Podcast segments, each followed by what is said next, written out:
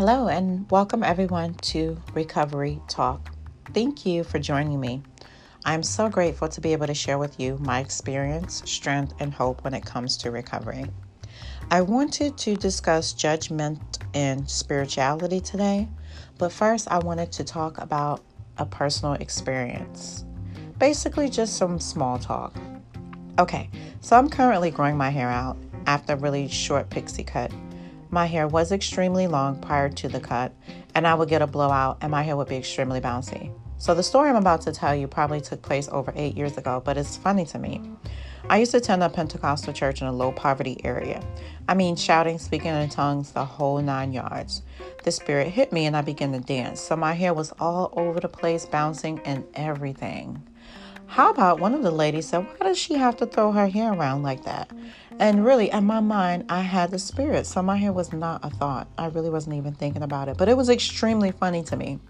And then my daughter made a comment after I thought I styled my pixie cut really nicely. She looks at me and she says, It still looks like a little boy's haircut, mom. Moments like this allows me to reflect on those moments I was judgmental towards someone and where I was spiritually. I recently relapsed and had something to drink, and the reason why I'm sharing this is because I think it was based off of judgment and spirituality. In the beginning of recovery, I learned four vital words agitated, aggravated, frustrated, and irritated. I mean, I did know these words prior to recovery, but I began to understand the true meaning of those four words. They are vital to me because when I ignore these emotions, I attempt to fix things, and in my recovery, I must surrender these characteristics.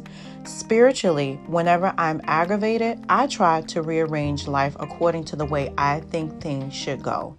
When life does not go the way I think it should go, I become angry and do things to try and escape my reality. Instead of living life, just live life on life terms.